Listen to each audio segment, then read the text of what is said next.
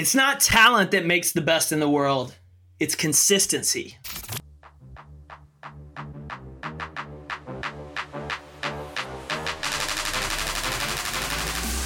Every day is a competition against your pride, comfort zone, fear, complacency, snooze alarms, bad habits, bad relationships, and more. This podcast is for the ambitious, willing to compete every day to make an impact in their career, health, relationships, and life. Each week, Compete Every Day founder Jake Thompson interviews leaders in business, fitness, psychology, and sports to explore what championship performers can teach us about making winning changes in life. In life. By listening today, you're deciding to start competing for your best life. New week, what's happening, competitors? That's right, we are rocking and rolling with a brand new episode of the Compete Everyday podcast, and this is an absolute fun one with Dr. Greg Wells. Dr. Wells is a scientist, professor, broadcaster, and author. He has dedicated his career to understanding human performance and how the human body responds to extreme conditions.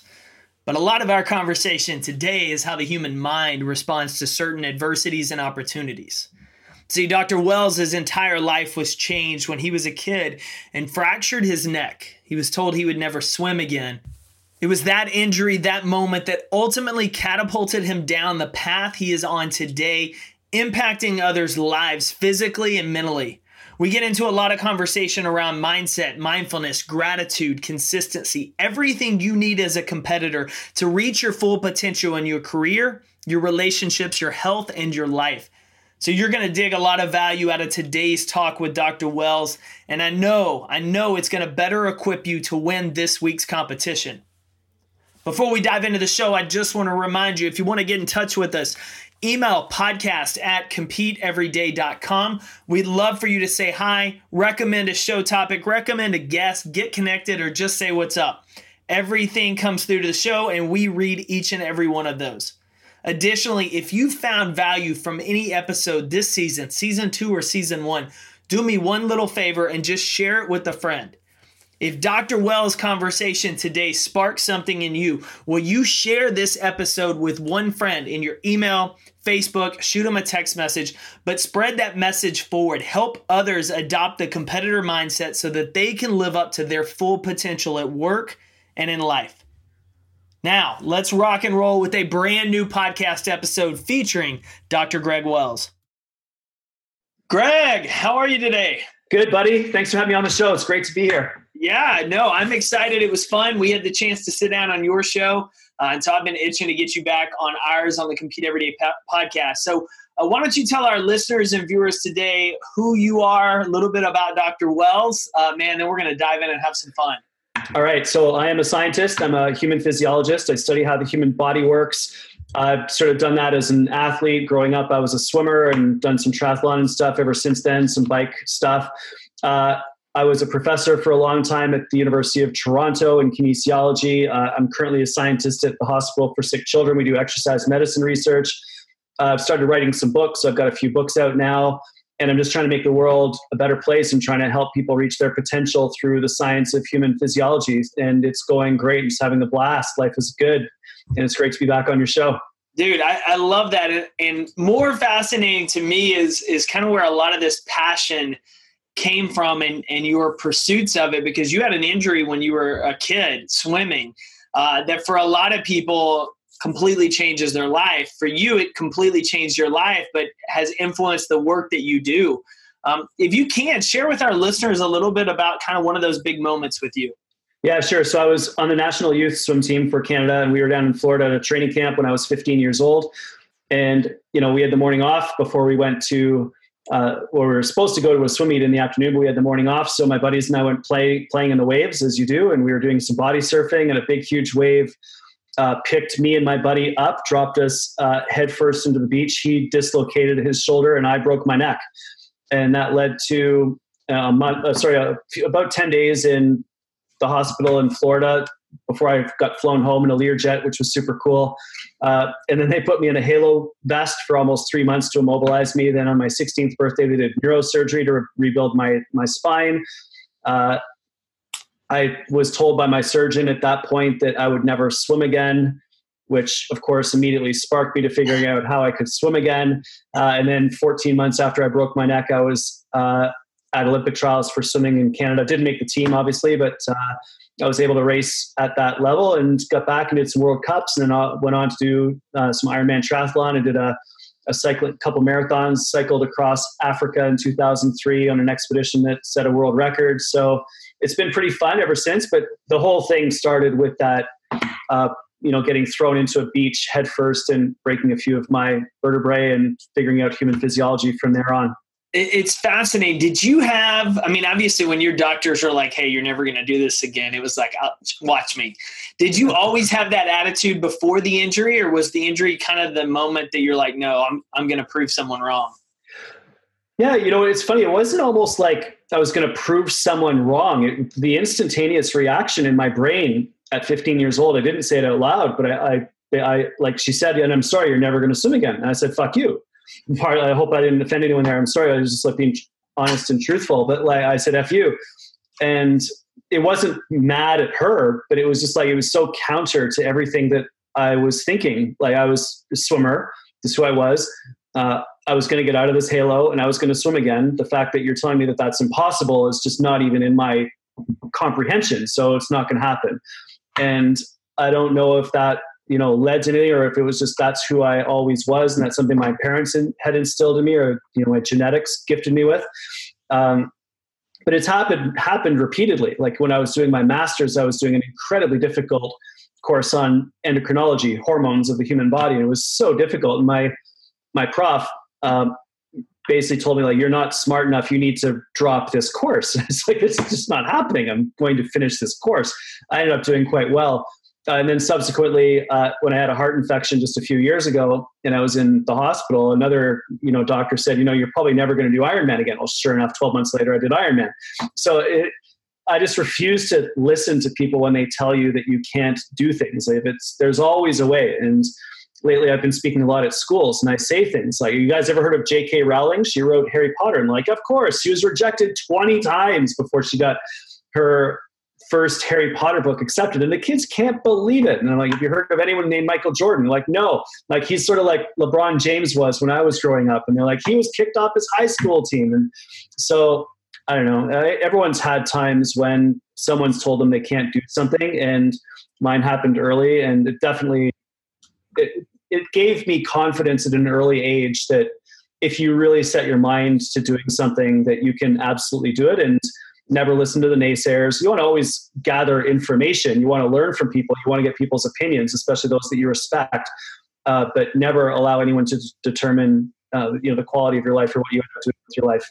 So one of the things that's fascinating about what you said is is that each of those points, from recovering from the injury to the school, and obviously going through a tough course to training and doing an Ironman, those are very long tasks not only in just the moment of dealing with the injury and rehabilitation back, but getting through a semester of a course to training for an Ironman, you're training for it and then you're competing in it. It's a long deal. A lot of times we have these things that happen to us in life, like an injury, or these things that we sign up to do, like a race. And once we start, the distance between where we suddenly find ourselves and where we're trying to ultimately get to is too great for a lot of people. And that, that voice in the back of their head is is having them check out and telling them to quit and run. When in all reality it's about one step at a time one day at a time controlling that process. Have you found with your work today especially working with individuals and, and helping them in, in the physiology and things like that that your experiences of, of having to take on these mountain sized obstacles one small chunk at a time has been able to help and translate to them and you've seen them start to attack with that same mindset? Yeah, really good question. And as you were asking that question, I had a whole bunch of things go through my mind. So I'll share them and hopefully some of them lead people to some insights. Uh, they are huge obstacles. I mean, the greatest things in life that you achieve are the ones that are the hardest to achieve. They're the ones that you look back upon and you're like, wow, that was unbelievable. I can't believe that I did that. And then, you, of course, you adopt the next one, whatever that happens to be especially if you're listening to this podcast, you're probably of that mindset. So we're all going to have a good time with this answer. And what I've found for other people is a couple things. First of all, the idea of breaking things down into 1% at a time is huge.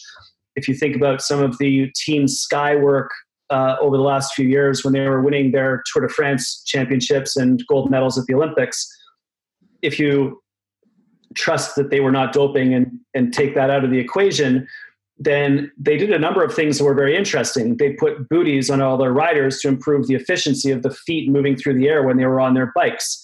They looked at the type of rubber in the, tires to decrease the rolling resistance. They put everyone into uh, wind tunnels to perfect uh, their positioning on the bike, and maybe even just dropping the elbows in on the handlebars could decrease the wind resistance. They went after a series of little micro 1% gains that in aggregate led to them being, being one of the best teams in the world for a long period of time. And that's the probably the easiest thing that people can do if they're trying to get to something is not necessarily worry about the big huge thing that you're trying to accomplish and doing it all at once but can you deconstruct it? Can you break it down into its component pieces? Can you find all of the contributing factors that are going to determine whether or not you're able to get there? Can you then target three to five of those things that you're going to go after to improve? Can you do one of those this month? And by breaking it down into smaller and smaller and smaller pieces, you end up making it something that's not only uh, possible, but but actually inevitable. And that's how we've been doing it. And that's the thing that uh, has worked for athletes. That's the thing that's worked for business people. That's the thing that works often for for people that are trying to overcome health obstacles. And it's just the aggregate of one percent gains. But here's another piece that's had tremendous benefit, and it's it's a mindset shift that I learned from Dan Sullivan at Strategic Coach. And he calls it the gap. And that is that we often, as humans, especially if you're the type of person listening to this podcast, you are probably thinking about the next thing. You are probably looking forwards. You are probably goal setting, you're dream setting, you're trying to achieve something in your life.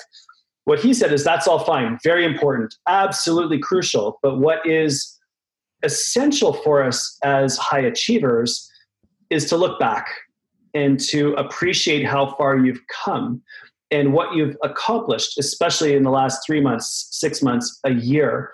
And that is, in fact, what gives you the confidence to move forwards, is very deliberately pausing, looking back, and realizing how much you've grown, how much you've changed.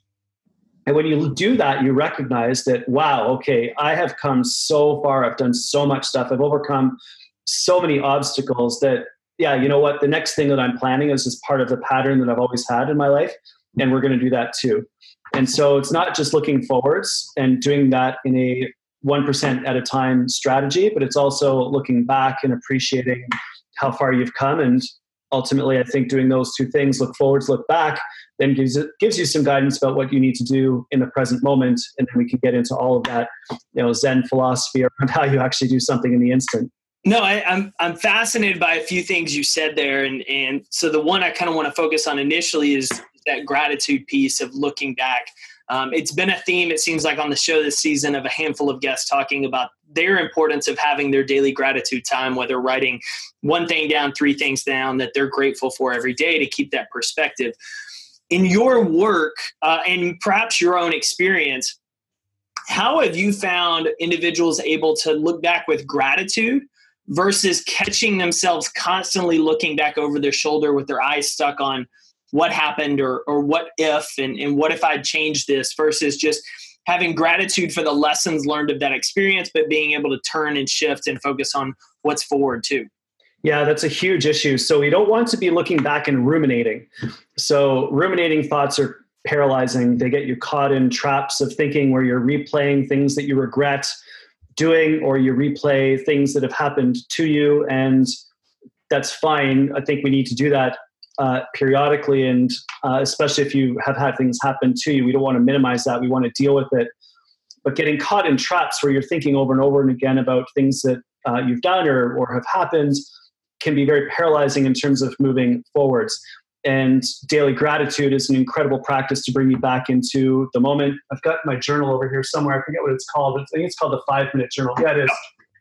The five minute journal. I've got two of them up on my right up there. And that has been a, a, a life altering practice for me and some of the CEOs that I work with. The way that we've managed to do that in business is to uh, there's external gratitude and internal gratitude. External gratitude on Friday afternoons, write one email to thank someone for something. Super fast. Uh, and when business leaders do that, it's tremendously beneficial. Uh, when I was with the Olympic swim team as a physiologist, one of the things that head coach, uh, the head coach put into practice was at the end of the day at our team meeting, everyone had to thank someone for something that they did. It was incredible. Uh, you could do that in your family, thanking people uh, or being grateful for the fact that you've got healthy kids or you had a great dinner or you, there's all sorts of ways of incorporating it into your life. But here's the key thing that I think uh, could make a huge difference for people who are listening. And I learned this from Sadhguru, who's a, a mystic in, in India. And I've been sort of listening to a lot of the things that that he's been writing about over the last listening to and reading a lot of the things that he's been putting out into the world for the last couple years and he put forward an idea uh, radical self acceptance. And that really is that no matter what you've done, no matter what has happened to you, good or bad, you've done good things, you've done bad things, good things have happened to you, bad things have happened to you, all of which have led to this instant of time. And in this instant of time, there is nothing that you can do to change the past. It is immutable, it is unchangeable. You are who you are. We are where we are in this moment in time. The critical factor for moving forwards is radical self acceptance. Simply accepting that fact. You are who you are. We are where we are. This is what, um, this is where we are. You are here in this moment, in this instant, and that is unchangeable. It is immutable. So now what? You have to move forwards. Given all of that, now what are we going to do? And that has made a huge difference in my life over the last little while is just simply, okay, well, we are where we are. I am as fit as I am. I've built up a business to the point that it is. I've, you know, everything that's happened is right now. You can have regrets, but that's not going to help you. Uh, you can get angry. It's not going to help you. So now what? And so that concept of radical self acceptance is one that I think can be really powerful for people. I love that. And, and it's so important. It, it ties right into the message we talk about a lot. Of a friend of mine shared his midnight rule, plays pro baseball, and he talks about, you know, at midnight, he lets the game go. Like he'll go back and look at the lessons and, and understand what he did right and what he did wrong. But he didn't bring that baggage, that emotional baggage with him the next time because he knows what matters most is what he does next. Like what happens the next time you step on the field. Um, and so I love that illustration and, and description of what you just shared because it's incredibly important to yes all of this has happened accept yourself love yourself. And and it also provides you the gratitude for that. It's made you into who you are today. But now what are you going to do next? Because that is 100% in your control. Yeah. And you the, you can imagine you mentioned the pro baseball player. Imagine golfers like pro golf. You've got to do it shot to shot because if you carry the previous shot with you to the next shot you have no chance good or bad so that's a sort of an example. You can watch pro golf, and when you see a golfer make a terrible shot, that's the moment that is most interesting. What are they doing to calm themselves down? What are they doing to let that shot go? How do they learn very quickly what they need to shift in order to keep moving forwards? That's you know in a microcosm of three minutes. That's probably the the moment where that plays itself out the most. That's right. No, and, and, the shot to shot is is more important than and than anything else because you could shank one. Next play, you got to get it back. You got to get it rolling again, and and the greats are able to. They're able to to stay present with the single shot versus worrying about what just happened. So, one in a lot of your work, you do focused on human performance and how how is that maximized? How do you reach out and reach that potential? A lot of people, when they hear that phrase, they hear you know human potential and, and finding the peak they're automatically assuming athletics and, and physicality and, and what you can do on a sports field which they're like oh well that's talent. Like it's a an excuse in their head of oh this person's more talented. But there's things that the best in the world do that have nothing to do with talent that have to do with their mindset their focus and how they perform in those moments. From your experience what are a couple things that just listeners can be aware of as things that the best in the world are the best at but it's not something that's solely talent based. Oh my gosh, almost everything. Uh, it's so funny. And I want everyone to understand that although we use high performance sport as an example because it's inspirational and most people have seen it, it's entertainment. So when you reference a certain critical moment in sports, a lot of people have heard of it. So it makes it more interesting. But the greatest performance I've ever seen in my life athletically was in a cancer ward at Sick Kids Hospital. And a little girl, about nine years old, got up and she's got her chemo stuff everywhere. She's got tubes coming out of her chest. She's got a um, a pole with all of her medicines hanging on it, and she's got needles in her arm, and she's swollen from all of the the drugs and the radiation and the chemo. And she, her getting out of bed and going to the bathroom by herself with no help, and then getting out and coming back and lying down in bed again was the single greatest athletic achievement I've ever seen anyone do because it was far more difficult than winning a medal at the Olympic Games, given what she was going through in that moment and how she was feeling and what was happening to her body. Uh, so it doesn't matter where you are on the scale of human health and performance. You could be in chemo right now, and you could be trying to win a medals at a medal at the Olympic Games. The principles are universal human truths. They work for absolutely everybody. And what I've seen over and over and over again, pattern recognition emerging from you know spending so much time in so many different fields, is consistency. It's remarkable that if you layer on training uh, consistently over time, shockingly, you get really fit. If you eat healthy foods consistently over a long period of time, you get healthier. If you sleep a lot, your mindset improves. Like it's so straightforward, and everyone's always looking for a shortcut, a hack, a drug, um, you know, compression gear, which is fine, and all of those things can you know play into it. Uh, but I had a chance to chat to Troy Taylor, who's the head of sports science for USA Skiing uh, and Alpine and uh, snowboard. And I kept on grilling him in my podcast. I'm like, so Troy, what's the latest thing that the skiers are working on for recovery regeneration? He's like, yeah, you know what? We work hard, we do training, and we have some good food, and know, we stretch and get some massage. Like nothing revolutionary. But what was revolutionary about the Lindsey Vonns of the world, the ones who are consistently at the top year after year, according to Troy, was the consistency of their practice. Every single day they train. Every single day they do their recovery protocol. Every single day they're eating healthy foods. And uh, in another field completely, I had a chance to listen to John Maxwell, who's a business guru. Uh, he's a writer. He's published 85 best-selling books. And one of the things that stuck with me from his it, 30 million copies sold. He's sold a lot of books. He's a good writer about yeah. business. And he said, I write every single day. Birthdays, holidays, every single day. Some days it's 100 words, other days it's a chapter, but I write every single day. And the way that he said that over and over and over again, he repeated that every single day thing a whole bunch of times.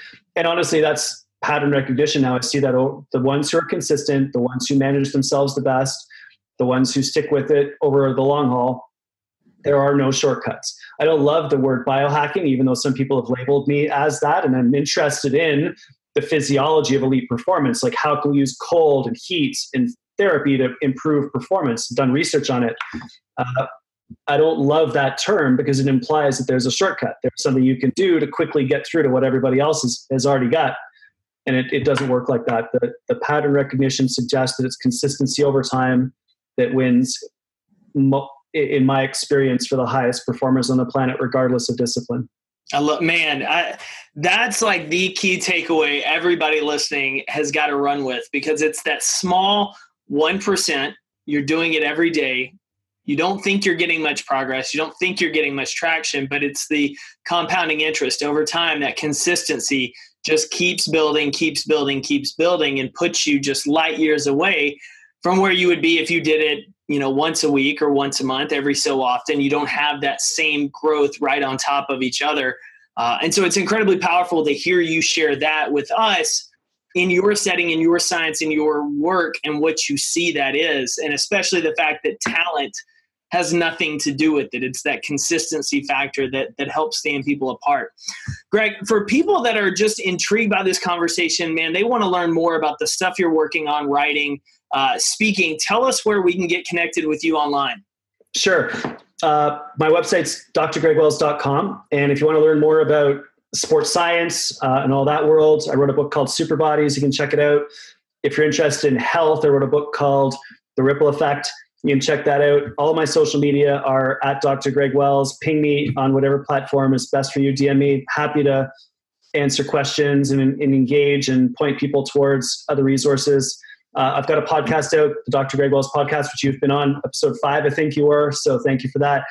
And uh, the more we can help, the better, because that's what life's all about, just helping as many people as humanly possible. Absolutely. We'll be connecting to uh, Greg's website, social, and especially his podcast in the show notes and then down below this video. So you'll be able to log on, check it out. There's some incredible content, conversations on there. So, Greg, man, this has been a blast. Thanks for coming on. It's been so great. Thanks so much. Can't wait to do another one.